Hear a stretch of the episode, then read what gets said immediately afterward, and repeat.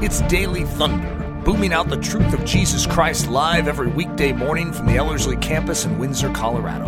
To learn more, visit Ellerslie.com.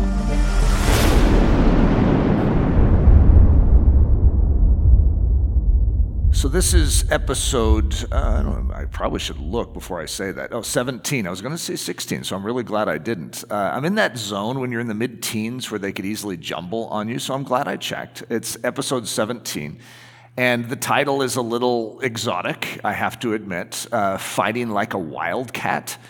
And it's a story, sort of like the, the one, The Iron Chin, if you guys were here for The Iron Chin, which was about James J. Braddock. This is uh, a storyline that is basically going to be from World War I all the way to where we're at in, world, in, in 1942. So we've been stuck in 1942 for three straight messages.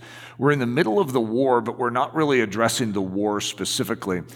And uh, this is a famous character, a famous American. His motto in life was, uh, I'll fight like a wildcat. That was his famous motto in life. So I don't know if that gives enough away that you could figure it out. Probably most people in our current generation wouldn't know uh, how to link that motto with this man, but very fascinating man. Uh, and I'm going to link his life with our prayer lives. And so the reason I'm using him is he's a fascinating study. He was a Christian man, very uh, odd guy. If I was going to say, okay, if you're going to pattern your life after someone, I'm not exactly sure that I would say this guy is who you should pattern your life after. At the same time, there are certain qualities of this man that are so profound that you just sort of stare and just you have to smile. It's like that is amazing. It's sort of a Winston Churchill esque, if you could say it that way, where he's going to live so different than the world around him, and he's going to set a pace for others and he was a rather hard man, but he had a gentle heart. He was, he was sort of known for both and. What I want to focus on, though, is a certain attitude that he carried. And I, I, I feel it's essential in our own faith to carry this same attitude. And sometimes you can see that in strange places, and this is one of them. So, uh, so how does one pray? Now, I wouldn't think to answer that question by saying they ought to fight like a wildcat. And yet, in this message, that will work. Now, what's interesting is in this message, I'm not going to study wildcats or how they fight. I really don't know how wildcats fight. I'm just presuming that it's a pretty feisty sort of fighting, right? And so, whatever that is, that could be our answer, even though I've never used that answer uh, in my life up to this point. It's, I think it, it says it well. So remember Elijah? Now, to say that Elijah in the Old Testament fought like a wildcat would seem really awkward because it isn't our terminology. You know, that's not good biblical sounding terminology. I don't know if the word wildcat finds its way into Scripture. And yet, remember him on Mount Carmel when he is going to know that rain is coming and they've been in a drought for three and a half years. And so he is going to pray, and God is going to seal up the heavens, and it's not going to rain for three and a half years. And then he's going to pray, and God is going to bring rain. But that prayer to bring the rain is interesting because if you know God is going to do something, shouldn't we just say, Yeah, God, uh, could you bring back the rain? It's like, you know, flipping a switch. Instead, Elijah seems to know something, and that is that he can have a promise of heaven, but then he needs to exercise prayer in this natural realm, and he needs to persist in that nat- in this natural realm in prayer until the heavenly realms change to match the natural, which is a picture of prayer in and of itself. That there is a we can see and know that God wants to do something in this earth, but it's not just the one time, you know, prayer that we toss up into the heavenly realms like, God, could you do this? And then if he doesn't, we're like, well, obviously he doesn't want to do it. But we need to fight like a wildcat. We need to exert ourselves to see that which is in heaven come to this earth. And that takes repetition, it takes perseverance, it takes an attitude, an approach, which is called faith, indomitable, indestructible faith to keep pressing until something happens. And that's what this man's life definitely demonstrates. So Elijah, he would not stop praying until the cloud appeared. So he knows that rain is going to come.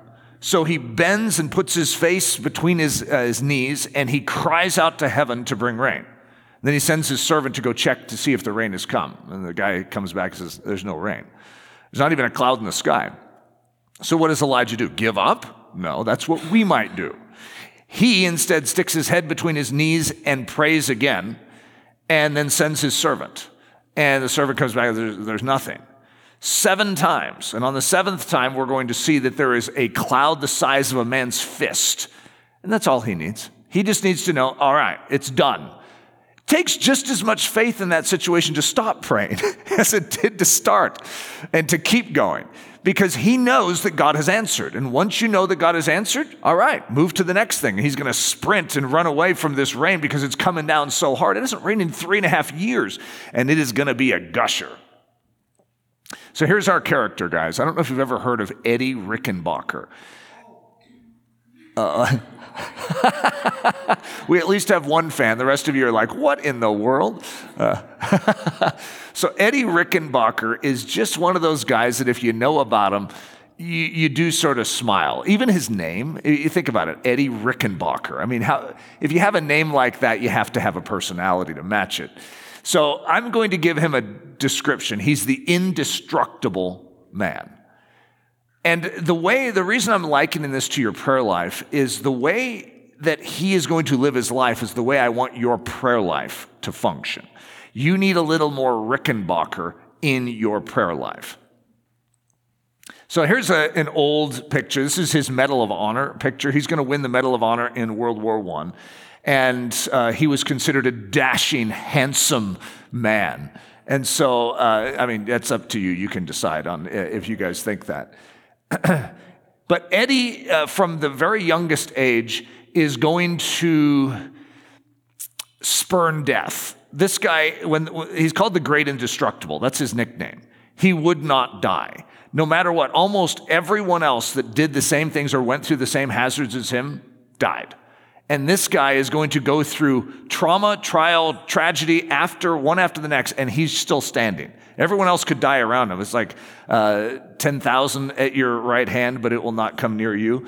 So he was struck by a fast moving horse drawn fire cart when he was a little boy, survives. He fell into a well and landed on his head at the bottom, yet survived. He got his, his foot got stuck in between two railroad ties while a train was coming. His brother got his foot unstuck just as the train was going to hit him. I mean, this guy already is a movie, right? I mean, we already have the movie uh, going. This guy just is somehow surviving. And that's just his childhood drama. So, what would a guy who has survived and survived and survived already in his life, what career would he go into? Well, of course, race car driving. I mean, why, why wouldn't he? So, the Boston Globe, and this is at a later point in 1942, is actually going to call Eddie Rickenbacker the Great Indestructible. So Eddie's motto, as I've already said, was, I'll fight like a wildcat. So here's the quote from his son. Uh, after uh, Eddie had passed away, this is what his son said in remembrance. Among his robust certainties were his faith in God, his unswerving patriotism, his acceptance of life's hazards and pains, and his trust in persistent hard work. No scorn could match the scorn he had for men who settled for half measures, uttered half truths, straddled the issues, or admitted the idea of failure or defeat. If he had a motto, it must have been the phrase I've heard a thousand times I'll fight like a wildcat. And boy, does that describe this guy. He had no acceptance for mediocrity. And if someone is going to do it, you know, half-mast, then he is, you know, going to get on their case. And so he was a tough boss to work for. And he demanded excellence because he demanded excellence in his own life. And he was very hard on himself and he was the best at whatever he did. And he would always uh, be superior to everyone around him. He was a hard working guy. So fighting like a wildcat, and I don't know if you guys are going to see and appreciate uh, my use of language here. The essence of dogged faith. I don't know. Do you guys appreciate that? I, I, threw that in for you guys, but I'm not exactly sure that you, you understand. It's funny because dogged faith is the way that I've oftentimes described it. That the way that we approach the heavenly realms when we're dealing with a natural realm that wants to refute everything we believe. And we stand up to believe something, the first thing the devil wants to do is, is contort our, our reality to say, see, God doesn't care.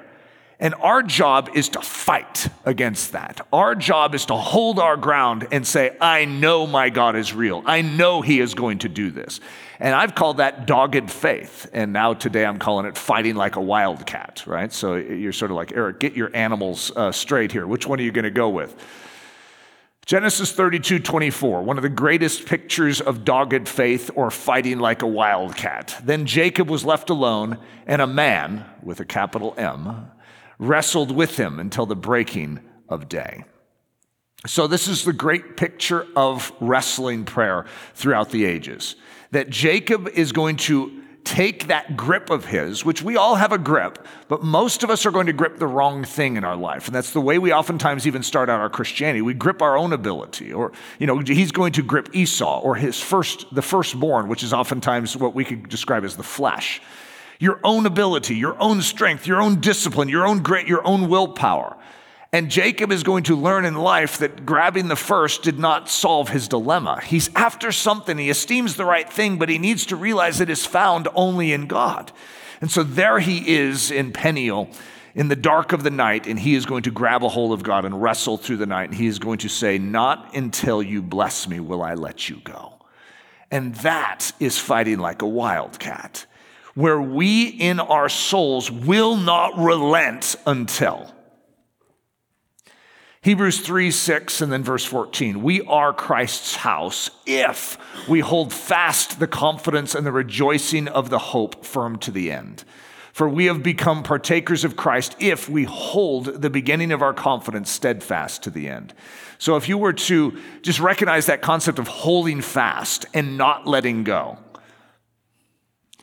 So uh, there's a character named Eric Ludy. I don't know if you guys have ever heard of him. Good guy, good guy. Yeah, you'd like him if you ever met him. And I'm going to say he's the man who is strangely attracted to difficult truths. See, when I look at Eddie Rickenbacker, I have to admit I'm not totally like him. This guy, Eddie Rickenbacker, is more what we would call the daredevil. He was afraid of nothing. And so, what he would do was usually in extreme circumstances, like he loved to be in, like race cars in the early 1900s when he was driving them were open cockpit types of things. You know, your head was out in the open and they would roll over all the time. Tons of people died doing this. It's an extremely high risk venture. And, you know, in World War I, what's, what do you think he's going to become? A fighter pilot. Well, you know that planes had just been invented and they didn't work very well? The most dangerous place on earth during World War I would have been up in the air in a, in a fighter plane and they're an open cockpit. You're like, your head is just sitting there uh, and exposed to everything. And this is like his dreamland, right? That's not me. I have no interest in either race car driving or being a fighter pilot. That's not me. But I understand something about this man, and that is when it comes to spiritual things, I will take risk and I will do things where everyone around is like, uh, Eric, you may want to think that through. Eric, whoa, Eric, Eric, Eric, before you do, and then, uh oh, he's doing it. And that's my life too, but it's very different. I'm not a daredevil risk taker in the physical sense. I don't like bungee jumping, I don't like jumping from planes. But spiritually, I love hard truths. It's like, speak it to me. Give me the hard stuff. I want to know what is true. And if it cuts me to the heart, great. I want all of this junk in Eric Ludy to be removed. And it's a different sort of thing. And so I'm going to, you know, show at least some similarities. There's reasons why I'm attracted to this, and there's reasons why I want to use this for the idea of faith and prayer. So Eddie Rickenbacker, he's the man who is strangely attracted to difficult tasks. If there's a hard task, he's the first one to raise his hand. He's like, let me do it. And there, it's, it's a very admirable quality, I have to admit. When I look at, at Eddie Rickenbacker, you, you have to at least give honor where honor is due. It's like, okay, wow, that is, he's a very manly man. So, Eddie, the famous race car driver, he has a strange attraction to open cockpits. So, here's a, a sample picture of Eddie in a race car. He was one of the world's best. Okay, this is before World War I and he's zooming around in these race cars. When he was even just learning how to, you know, do race car driving, he was, they would always have two guys in the, the race car. Like, I don't know if that other guy is in the race car there. I can't quite figure out, but there were always two, two guys. There was one guy that would deal with the mechanics, and he was sort of this helper guy. Like when I think of Herbie, uh, remember how there's like two people driving around? That's like my mental picture. That wasn't the way it was. These are, these are different cars than that. But one guy was sort of the mechanic. And so Eddie started as like the mechanic. He was very good with mechanics. And the other guy was driving. But they actually rolled uh, going extremely fast, and their heads are like exposed. And of course, Eddie survives, as you know the story. I mean, there's no way he's going to die, right? This guy is indestructible. And that's just part of the legend of Eddie Rickenbacker.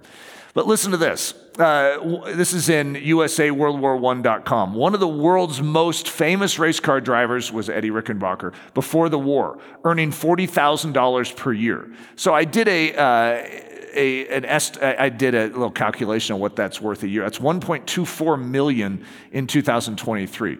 So this guy is doing fairly well with his daredevil uh, risk-taking uh, ventures. So when World War I starts, he is going to become a chauffeur. That was actually very common for race car drivers over in Europe too. If you were really good with handling a race car, remember most people had never driven in a car in their life. And yet these generals need to get around and they need to go over around obstacles and they need to get there quick. And so these race car drivers are going to become chauffeurs for generals. So, but that was like sticking a lion in a cage. Uh, I mean, to give Eddie Rickenbacker the job of being a chauffeur when there's a war going on did not translate to Eddie very well. So this is uh, how USAWorldWar1.com said it. When the United States entered World War I, Eddie was chosen as General John J. Pershing's chauffeur. He's one of the famous generals in the American uh, military. But Rickenbacker wasn't satisfied and wanted to see more action than just driving around the famous general. So Billy Mitchell arranged to get Rickenbacker into the United States Air Service. Uh, and so he was way too old for it, by the way. This is a young guy's sport. And at the, at the time, what would he have been, 24? Or uh, he, he, was, he was older. I mean, he's like uh, grandpa compared to everyone else, right? So Eddie doesn't just get into the USAS, you know, the United States Air Service, and show marginal skill. He, you know, there's always what's called the ace of aces. So there's an ace, and then there's the ace of aces. The ace of aces for every country is the fighter with the most kills or the most, you know, the shot down uh, of the enemy. And so Eddie immediately sets his target of being the ace of aces, which is pretty hard because he didn't start out the war. I mean, these other guys have a head start. And he immediately starts dominating in, in this category. But this is, and I'm going to give you a little tutorial on what it means to be a flying ace uh, in World War I. Because for us, it's hard to even imagine. This is the Red Baron days. The Red Baron was in World War I. It's the open cockpit, head exposed, you know, where you're like, if you've ever seen the, you know, the Red Baron, he's like, ha ha ha, you know, he's like, choo, choo, choo. and it's, it is, it is really strange. It's very difficult to survive this, guys. Very, most of these guys, including the Red Baron, never lasted the war. Almost every single one of them that would be famous in World War I did not live to the end of World War I. So here's this is the rule of thumb for World War I. By the way, that sort of rhymes. I did that for you guys. Even, every time you fly, you need to accept that odds are you won't come back. This is how every flying ace had to think. It's actually greater odds that you die than that you would come back. And imagine heading out every day that way. So, James Hamilton Paterson, in his article marked for death, the first war in the air, World War I fighter pilots had a life expectancy of just three weeks. But to an adoring public, World War I flying aces were the rock stars of the skies.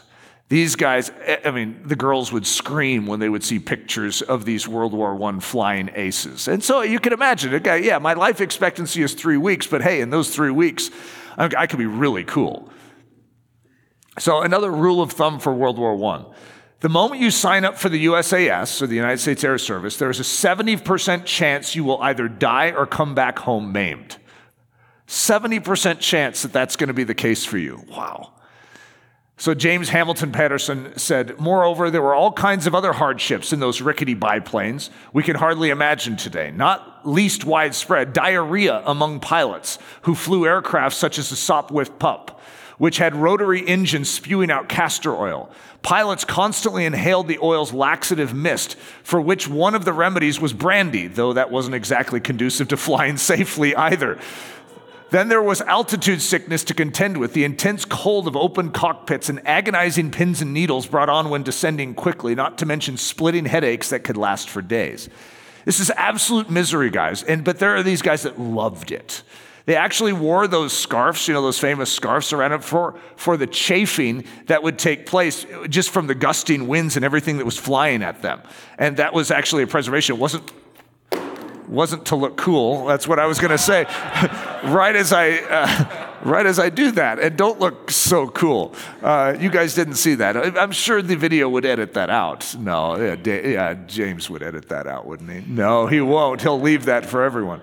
So these these planes were so bad. They cost a lot, right? But this was a new invention. This was a new thing, and they would just freeze up every now and then. You know, the, the, the engine would just go, and then you, you have no control of it. Sometimes things would just blow up.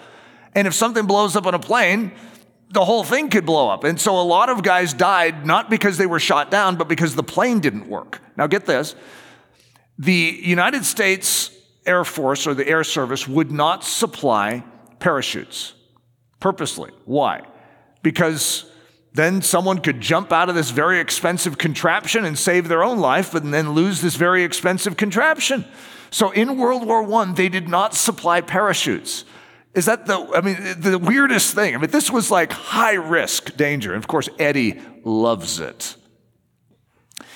So I, I call this the UAS or USAS or the United States Air Service send off speech of World War I. Now I made this up, but this is about what it was, guys. Men, the plane you are flying can freeze up or blow up for no apparent reason at any time, so be aware. No parachutes are supplied lest you think of being a coward and jumping out and letting all this expensive equipment go to waste. There will only be a few of you that will come back alive. Pray you are one of them. Good luck, men. And it's true. I mean, very few came back alive. And guess who uh, came back alive? Eddie. I mean, Eddie survives all this. Not just that, but he was the ace of aces. More shot down than anyone else in America. This guy is the hero of heroes when he comes back from World War I. So, the legend of Rickenbacker. In a dogfight with the Germans, Rickenbacker took down two of them. Then, due to so many bullets in his plane, his plane lost power and began to nosedive. Remember, no parachutes were supplied in World War I. Rickenbacker started flicking switches, trying anything and everything, and right before he struck the earth, something worked. He has no idea what. And his plane came to life. I mean, this is story after story. When you hear the stories of, of these pilots sharing these things, it's like, he's like diving straight to, and his engines are both out. And he's like, you know, what am I clicking? I don't know, different combinations. And then suddenly, and he's saved. The great indestructible Eddie Rickenbacker. Now, when it comes to your faith, this is precisely how we function. I mean, I resonate so deeply with everything this guy is going through because that's my spiritual life. I could have chosen a lot easier version of living. Believe me, there are other versions that are far less hazardous to the soul, to the life, to the circumstances. And yet, as believers, in a sense, we're raising our hand for the USAS. And the guy's looking back at us go, You do know what you're signing up for, sir, do you not? I do. You have counted the cost of this. Very few will come back alive. I understand. I want to serve my God. And there's something about this attitude that, if we could apply it spiritually, is a great description of the doggedness or the wildcatness of what God is looking for in our souls. So there's Eddie in his open cockpit. Uh, here's another quote from USAW, WorldWar1.com. Charismatic, tall, and blessed with matinee idol good looks Eddie Rickenbacker is the most famous American ace of World War I. He went on to end the war with the most kills of any American pilot for the United States, France, Great Britain, or Italy. Unlike all previous American ace of aces, he survived to Armistice Day, November 11, 1918. Every other ace of ace died. And so, but he was the one that survived. so there's another picture of Eddie uh, he seemed to like to pose. He always sort of looks the exact same in each of his pictures. Look at this. There's another one. Uh, look at those guys. Now, those guys are cool. Uh, now, I'm saying that not necessarily because I think they're just cool. I mean, this is like the age, this was the thing that everyone admired was a fighter pilot. Why make one more flight, one more wartime flight? So wait till you hear this story, guys, because you are Eddie Rickenbacker. So Armistice Day, uh, so we have, what was it? The 11th month, the 11th hour. Uh, so it's November 11th at 11 a.m., I think is what it was. And but up until that time, even though all the soldiers in the trenches know that at 11 a.m. they're putting down their weapons, they're going to fight and kill until that time because someone's trying to kill them until that time. So Eddie decides that he would like to go out and see it. So he has actually goes out over the enemy lines just so he can see armistice, you know, the armistice and the exact moment. He's one of the few people on earth, if not the only one on earth, that got to witness it from the air, like up close. And so he's, then he details it in his autobiography. So listen to this. Eddie said about 10 o'clock, or 10 100, is that how you would say it? 10 100 hours. Uh, is that how? Uh, 10 o'clock? I could just say 10 o'clock. Boy, that's a lot easier. At about 10 o'clock, I sauntered out to the hangar. I climbed into the plane and took off. I arrived over Verdun, which is in France, at 1045 and proceeded on towards Conflans, flying over no man's land. I was less than 500 feet.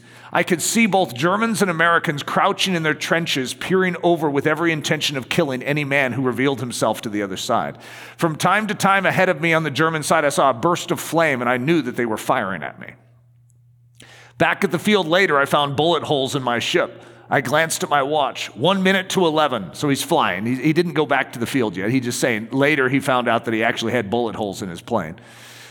So he glanced at his watch, one minute to 11, 30 seconds, 15. And then it was 11 a.m., the 11th hour on the 11th day of the 11th month. I was the only audience for the greatest show ever presented. On both sides of no man's land, the trenches erupted. Brown uniformed men poured out of the American trenches, gray green uniforms out of the German. After four hours of slaughter and hatred, they were not only hugging each other, but kidding each other, or I should say kissing, guys. Sorry, it's kidding. I mean, kidding is actually a little less intense as kissing, but it actually was kissing. They were hug- not only hugging each other, but kissing each other on both cheeks as well. I turned my ship toward the field. The war was over. What? A, who goes out for a fun mission at the very end? He survived. Just, you know, hey, just continue to survive. But he's Eddie Rickenbacker, okay? This guy's the great indestructible. So he gets done with the war, and now there's records to be won. Like the, the you know, the, the fastest uh, distance from here to here in an airplane. So he's going after airspeed records. And why would he do this? Well, because he's Eddie Rickenbacker. So, in a cross country record breaking flight, his plane lost control and struck a house. A beam of wood shot through the cockpit and missed severing his head from his neck by a couple of inches. The legend grows. The hero with the hanging eyeball Okay, this is a true story, guys. this is so wild. The legend grows. As the president of Eastern Airlines, he hosted a cross country trip on a silver sleeper plane, February 27, 1941. Both of the plane's engines fail. Eddie Rickenbacker calmly walks back to speak with the passengers on board and with a smile says, We're going to crash, but we should have every expectation we will make it through this. Many on the plane died, but not Eddie he somehow survived. Even with his left eye popped out and dangling on his cheek, he labored to help those around him. It took an hour to extricate him from the wreckage. In addition to his left eye, he had skull damage, a broken leg, broken ribs, a crushed hip, a broken pelvis, a broken knee, and a crushed left elbow. But somehow, Eddie was alive. Okay, uh, this is Eddie Rickenbacker, guys. This is it's a legend. And by the way, his greatest story is still to come. This man has survived, has survived, has survived, and he has shown himself to be meritorious in every regard, like honorable, like he is considering everyone around him and he would gladly give up his life to preserve someone else. I mean, the, the left, the dangling left eyeball is a rather disturbing thing. I, I get it. But to imagine how few of us could focus, no, I mean, I don't know if that's a pun or what, but how many of us could focus in such a moment to consider others around us? If my left eye is dangling, I have some serious concerns of my own. so, I mean, it's a, it's a profound statement. Let me just put it that way. so, here's the wreckage. I mean, it's, it's a terrible wreckage. That's his body that they're carrying right there. It's amazing. So, ironically, in the war, he never crashed once, but he's going to have, be in three crashes after the war. I don't know how many air, airplane crashes have you guys been in? Yeah, zero. Yeah, that's more normal. Okay. And if you are in a crash, you usually don't come out the other side, let alone to be a fighter pilot in World War I and hazard all the things he did and never crash, and then be outside of World War I and crash three times and survive all three. So, October 20th, 1942. Now, if you remember our, our calendar that we're on, this is after the Battle of El Alamein, you know, which we, we covered on, on Friday. Uh, and we had, uh, you know, Battle of Midway was in June, but uh, we've had a lot of things uh, that have been taking place in this year, but his greatest adventure yet. So, Henry Stimson, who was the Secretary of War during World War II, is going to need a favor done. He needs to deliver a message to General Douglas MacArthur, who is in the Pacific Theater whether he was in the Philippines, I'm not sure where he was at in this exact time, but he's fighting the Japanese. And we don't know what the message was, and Eddie Rickenbacker took it to the grave. He never, never shared what it was that he was asked by Stimson to share with MacArthur. Of course, many people have speculated that it was a correction of MacArthur, that MacArthur, you know, the only person he felt that MacArthur would listen to was Eddie Rickenbacker. So Eddie is called in, now, Eddie's recovering from a pretty extreme crash one year earlier, right? His body is never fully recovered. He's not physically doing that well, but he's the one man that Stimson feels could pull off this task. And it's going to take a very strong man. I don't know if you've ever studied Douglas MacArthur, but he was a very stout man in his own right. And it's very possible that he wasn't taking the leadership of Stimson seriously over the war. And he was sort of his own man. He's going to do it his own way. All speculation, we don't know. But Eddie is going to get on a flight and he's going he's in Australia and he's going to take off from Australia and head to where MacArthur is. And if you can imagine it, the plane is going to get off course and then lose its engines. I know there's something about Eddie and losing engines and is going to crash in the Pacific somewhere, and no one knows where. And that's part of the grand adventure. So here's part of the story. Out of fuel in the middle of the Pacific Ocean and miles and miles away from any semblance of land, they ditched it. So they ditched the plane. Uh, that's the equivalent of a controlled crash. It was a rough landing, but they had time to get out of the plane. They managed to get four oranges, some flares, three rafts, a 50 foot length of rope, but not much more. And there was around eight of them, I, I believe. So I'm not going into the story, even though the story is fantastic, guys. And I mean, I, I technically I'm going into a little of it, but there, it's a whole movie in and of itself. So I'm not going into that. I'm just going to like cut to the chase. First of all, the fact that he survived it yet again. Okay, this is another crash in the Pacific Ocean. They're in the middle of nowhere they get these rafts and they're all like these rafts are teeny so however many they have they're all just like crammed on these things and they have what was it like four oranges and so they're going to be eating one eighth of an orange every day each one of them and they're going to end up without any they can't just drink uh, the water uh, it's salt water they can't even though it's tempting and so they know enough of how to survive but they have no, and they're in this uh, doldrums area where it is roasting hot during the day, there's no rain, and th- they're not going anywhere. They're just like sitting in, in the baking sun. And so, you know, you can just imagine the sharks are, are swimming around. They don't have a lot of hope because they were so far off course that no one, even in the search parties, have no idea where to look for them. And so it's a classic movie, all right, is what I'm saying. Everything about this is what makes a great movie. Of course, as long as they're found in the end. Otherwise, that's not a very good movie. Uh, and there's a lot of those stories, unfortunately.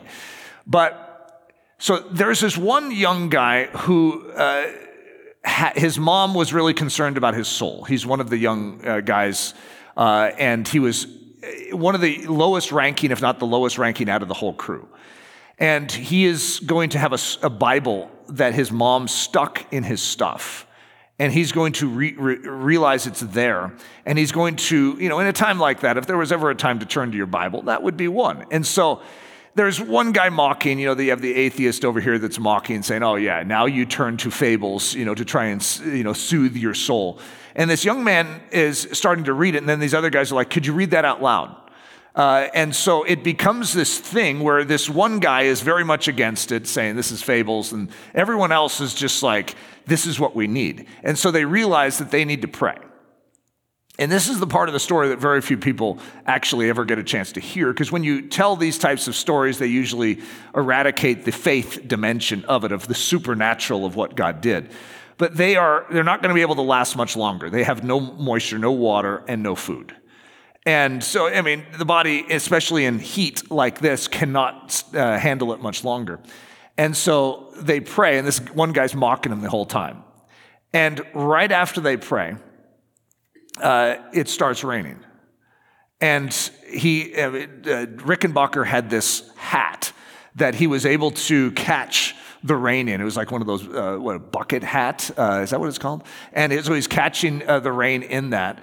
And that was like the first answer, where they're suddenly going to get just this supernatural rain out of nowhere right after they pray. And so the other guy's like, yeah, that was coincidence. And so they pray, they pray for food. They can't fish, they don't have anything to draw the fish in. And so they're trying to figure out how to do this. And so they're praying that God would give them food in the middle of nowhere. And a seagull is going to come and land, I think it's on Rickenbacker's head and they're all staring at it, and he reaches his hands up and grabs it. And suddenly they have a seagull in the middle of all this. Now, that's food, yes, but it's also bait for fish. And so they're going to start this pattern of actually being able to catch fish because of this seagull that is going to land on that on his head right after they prayed. So I don't, I, I, didn't get the final story of whatever happened with that atheist. I know that would be really, really good to know. But what a, what a profound thing to realize, just like we talk about in faith, that there are times when we end up in the doldrums and our raft, which seems way too small for us, doesn't seem to be moving. And why are we so depleted? Does God not see our need? And yet, in this situation, it's like this is the essence of wrestling prayer right here. It's like in this moment, do you believe that your God cares? Do you believe that your God answers prayer? But what could he possibly do? How could I get fresh water in the middle of nowhere? How could I possibly have food in the middle of this situation where we can't fish? And yet, suddenly God has his own answers that wouldn't even have even been in our minds. I, I, wouldn't have come up with those. I mean, the fresh water of rain, that makes total sense. I mean, it's like, yeah, okay, that makes total sense. But I mean, that's, that's extraordinary. So I'm calling it the supernatural caretaking of Eddie Rickenbacker.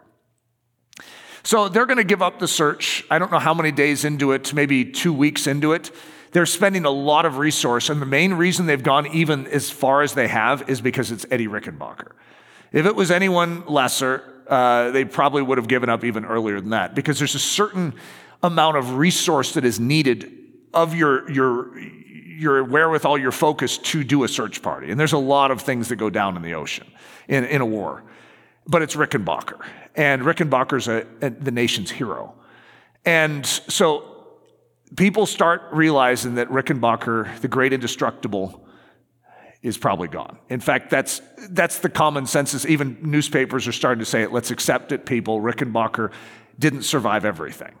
There, that he actually maybe can die. I mean, this is, this is what our nation is going through. And so they give up the search party. So there's no hope for these guys. And Adelaide Rickenbacker, his wife, makes a plea. I think she actually went straight to Roosevelt and uh, she gets an audience with Roosevelt. And I think I have uh, a semblance of a quote here. I don't know that we actually have the actual quote, but he's still alive. Don't give up the search. My husband is still alive. Isn't that a great statement? See, this is, it's not just Rickenbacker's faith. We could also throw in a little Adelaide faith right there. When you get to that point where it seems impossible, that this is where that understanding of the kingdom of heaven and his ability to do all things is so critical.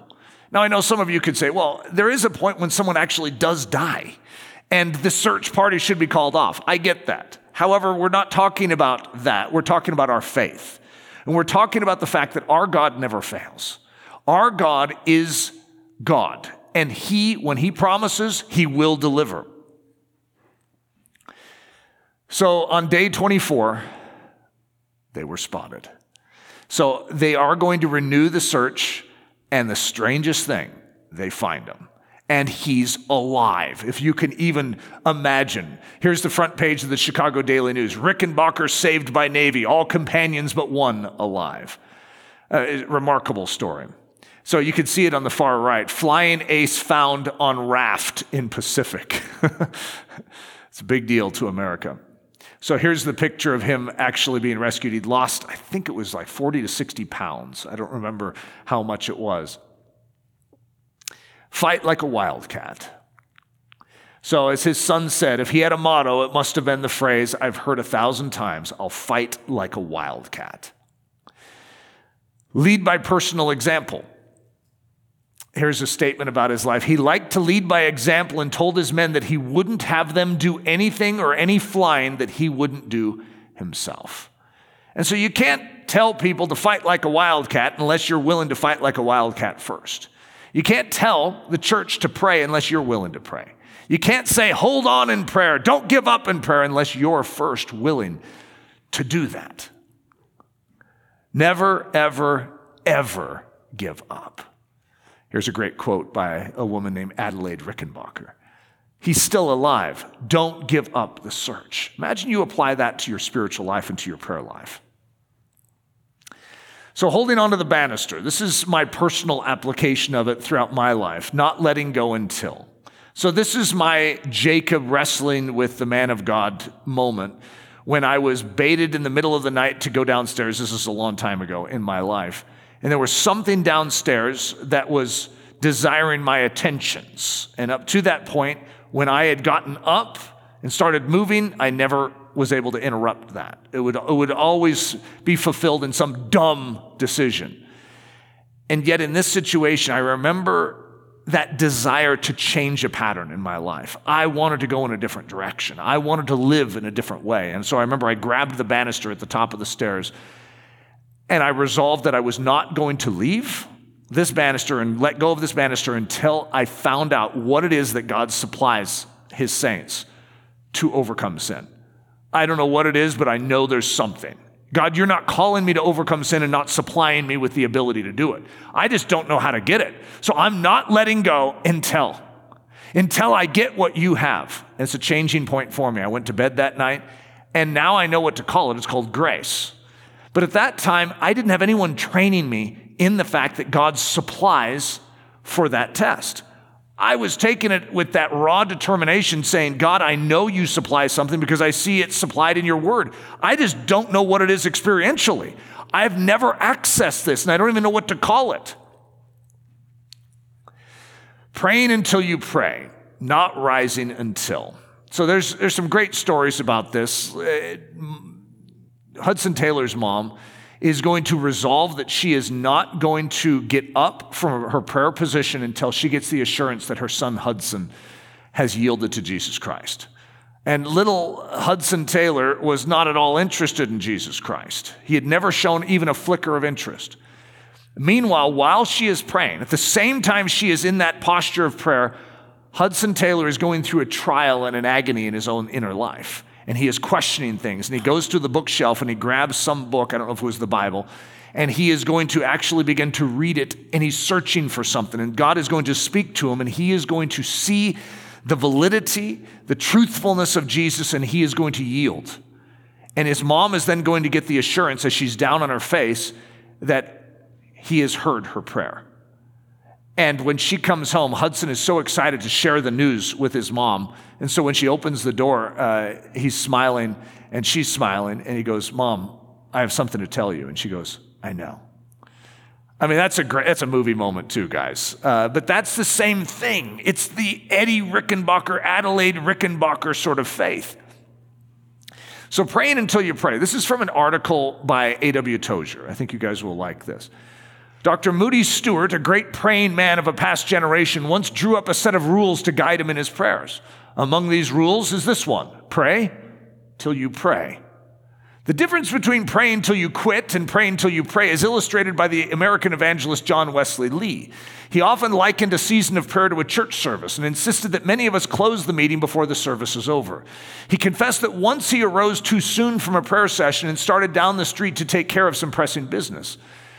He had only gone a short distance when an inner voice reproached him, saying, Son, the voice seemed to say, did you not pronounce the benediction before the meeting was ended? He understood and at once hurried back to the place of prayer where he tarried till the burden lifted and the blessing came down. The habit of breaking off prayers before we have truly prayed is as common as it is unfortunate. Often the last 10 minutes may mean more to us than the first half hour because we must spend a long time getting into the proper mood to pray effectively. I really relate to that. There's certain ways that you can approach prayer, and one is sort of the dutiful way, where it's just like, okay, we're going to get this out of the way. Let's just make sure we can check off our prayer for the day and let's get our right statements heavenward and so God can do his thing and but now I can do my thing. Instead of being in the presence of God and saying, God, what is on your heart? And then carrying that burden until that burden is lifted. And that's a tension for us because that makes us dependent upon God. And when you are truly praying, and I see if you guys can resonate with this or, or recognize this in your own spiritual lives, there are times when you're praying and you know you are praying. And there's other times when you're praying and you don't have that same sense that you're really praying. You, are doing it and you're going through all the motions, but there's a difference.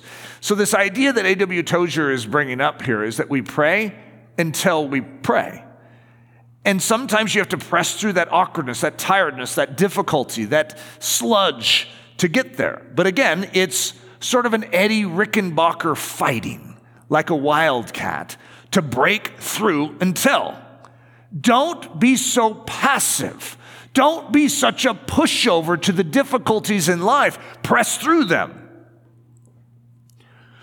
We may need to struggle with our thoughts to draw them in from where they have scattered through the multitude of distractions that result from the task of living in a disordered world. Some Christians smile at the thought of praying through, but something of the same idea is found in the writings of practically every great praying saint from Daniel to the present day. We cannot afford to stop praying till we have actually prayed. So the term in Christian history is praying through.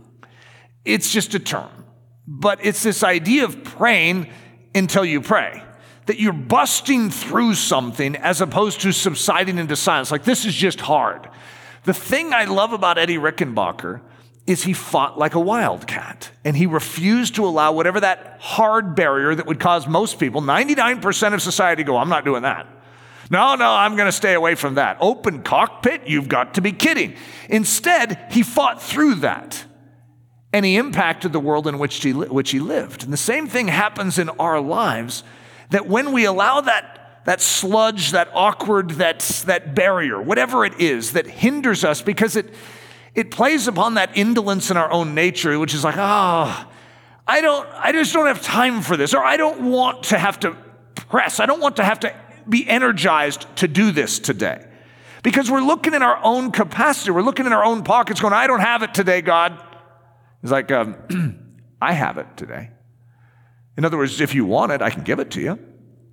And that's what it means to pray until you pray, where we don't look in our own pockets anymore, but we say, You have it, God. And we bust through to get His supply. We don't let go until we get His supply. Luke 18 1, men ought always to pray and to not faint. And I have in parentheses, to lose heart, to lose the fight to give up the wild cat's, you know, screech, whatever it is, the doggedness, whichever animal you prefer. Because I know we're probably split right down the middle here. 1 Thessalonians 5:17, pray without ceasing. Now that can be a, a very hard term to understand and to swallow, without ceasing. So, one of the ways I look at it is whenever you have an assignment in prayer, that you pray and you pray and you pray until you've, just like Elijah, you see the cloud the size of a man's fist. You pray and you pray and you pray and you pray. You pray without ceasing until you have prayed. So I don't, I don't think there's anything wrong with talking about it being a continual uh, connectivity with God. I, I, don't see anything wrong with that. As far as a re, that's the the abiding life, and so that is a part, and it could be a great interpretation of this. The other one is if there's that rope hanging from heaven and it's attached to the promises of God, and God's showing you the rope, it's swinging in front of you. He's like, pull on it. That you pull and you pull, and you don't just wait for a, but you wait for it to break loose. You wait for that which God has promised to come to this earth. And when you have the cloud the size of a man's fist and you get the assurance that God has heard your prayer, you know it. Just like Elijah, he can get up from his praying and say, All right, go tell Ahab the rain is coming and tell him to get down quick. Well, the rain, all we have is a cloud the size of a man's fist in an otherwise cloudless sky. Tell Ahab to get down quick, the rains are coming. You see, this is the essence of praying. Consider the ant. So, Tamerlane, I love this quote, uh, famous military leader way back in the 14th century. I once was forced to take shelter from my enemies in a ruined building where I sat alone for many hours. Desiring to divert my mind from my hopeless condition, I fixed my eyes on an ant that was carrying a grain of corn larger than itself up a high wall. I numbered the efforts it made to accomplish this object. The grain fell 69 times to the ground, but the insect persevered, and the 70th time it reached the top. This sight gave me courage at the moment, and I never forgot the lesson. When you were trying to carry uh, that grain of corn up this high wall, I mean, most of us, some of us don't even pick up the grain of corn because of how high the wall is in the first place. Those of us in this room, we're probably ones that have picked up the grain of corn. And we've marched up that wall. You know how dif- discouraging it would be to get close to the top of the wall and to have that grain of corn fall? And you know that it oftentimes falls further from the wall than when it started? Now, what do you do? Now you have to travel all the way down the wall over to the grain of corn and pick it up again? And this is Christianity that we are going to persist and persist and persist and persist and persist. I mean, this is a tough story because 69 times, I'm not sure how many repetitions it takes you before you start to lose heart. That you pray and you pray and you pray, but God says, do not faint or do not lose heart. Keep going. But this is hard stuff, guys. So the 70th attempt, you know, that's the one that's actually going to get it up, but we don't know it's the final one. Just like for Elijah, he didn't know that the seventh was going to be the breakthrough. It just happened to be the breakthrough because God seems to like the number seven or 70, right? And so most of us are hoping that in our life he leans more towards the seven than the 7D. But even seven can be hard. But 70 is extra hard. At 69, we're ready to give up. But the 70th one is when it's going to break through. Come on, guys. Pull a Rickenbacker. Hang in there. Stand before Roosevelt and plead, do not give up the search. He's alive out there. That promise of God has not died. Go after it. So, the 70th attempt, the hardest of them all. So, here's some scriptures with our grain of corn in it. Now, this is my adaptation, just in case you're wondering. Luke 18 1 Men ought always to pray and not to set down the grain of corn. Galatians 6 9, and let us not be weary in well doing, for in due season we shall reap if we do not stop carrying the corn up the high wall. And finally, 2 Thessalonians 3:13, but as for you, brethren, do not grow weary in doing good. Do not give up, even though you've done it 69 times, only to see the heavy grain of corn fall to the ground. The 70th time could be the time you make it. Spirit and the bride have been praying the same prayer for 2,000 years. The Spirit and the bride say, Come, come, Lord Jesus, come. Uh, sure doesn't look like he's come.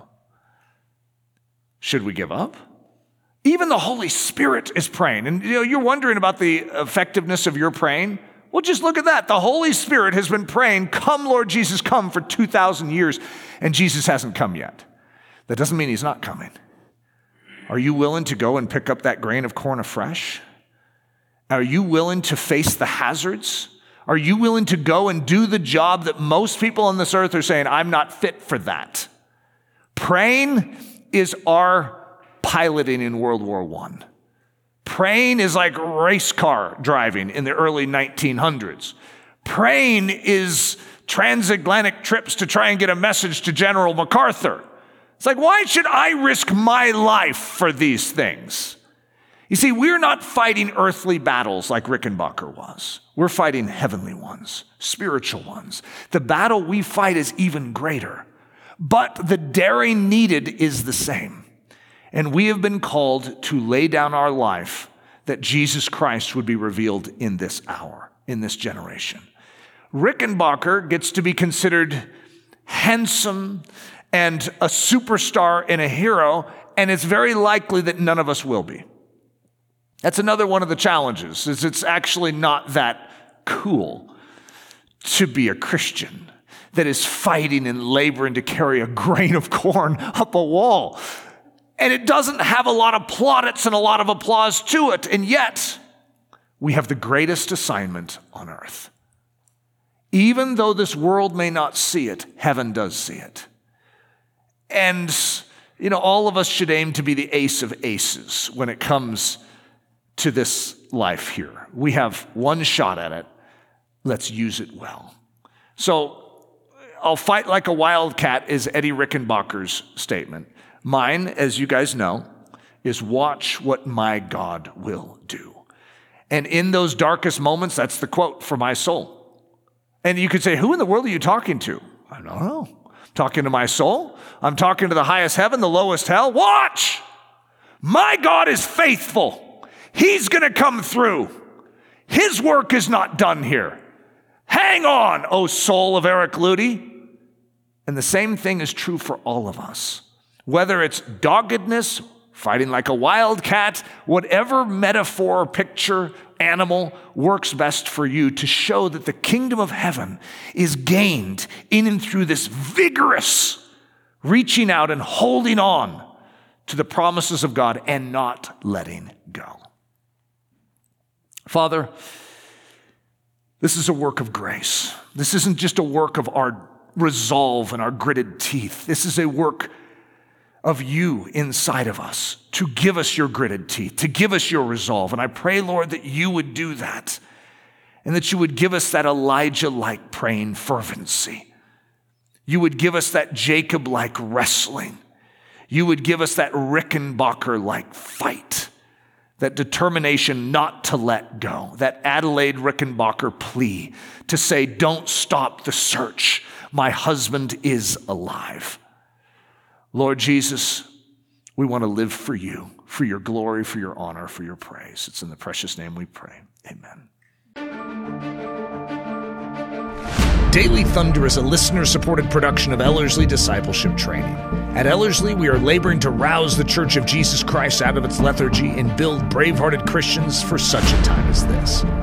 Daily Thunder episodes are released every day, Monday through Friday, from our campus in Windsor, Colorado. And our weekly sermon is delivered live at 9 a.m. on Sunday mornings with a delayed live stream available at noon Mountain Time. Go to ellerslie.com forward slash daily to get all the details. Thanks for listening.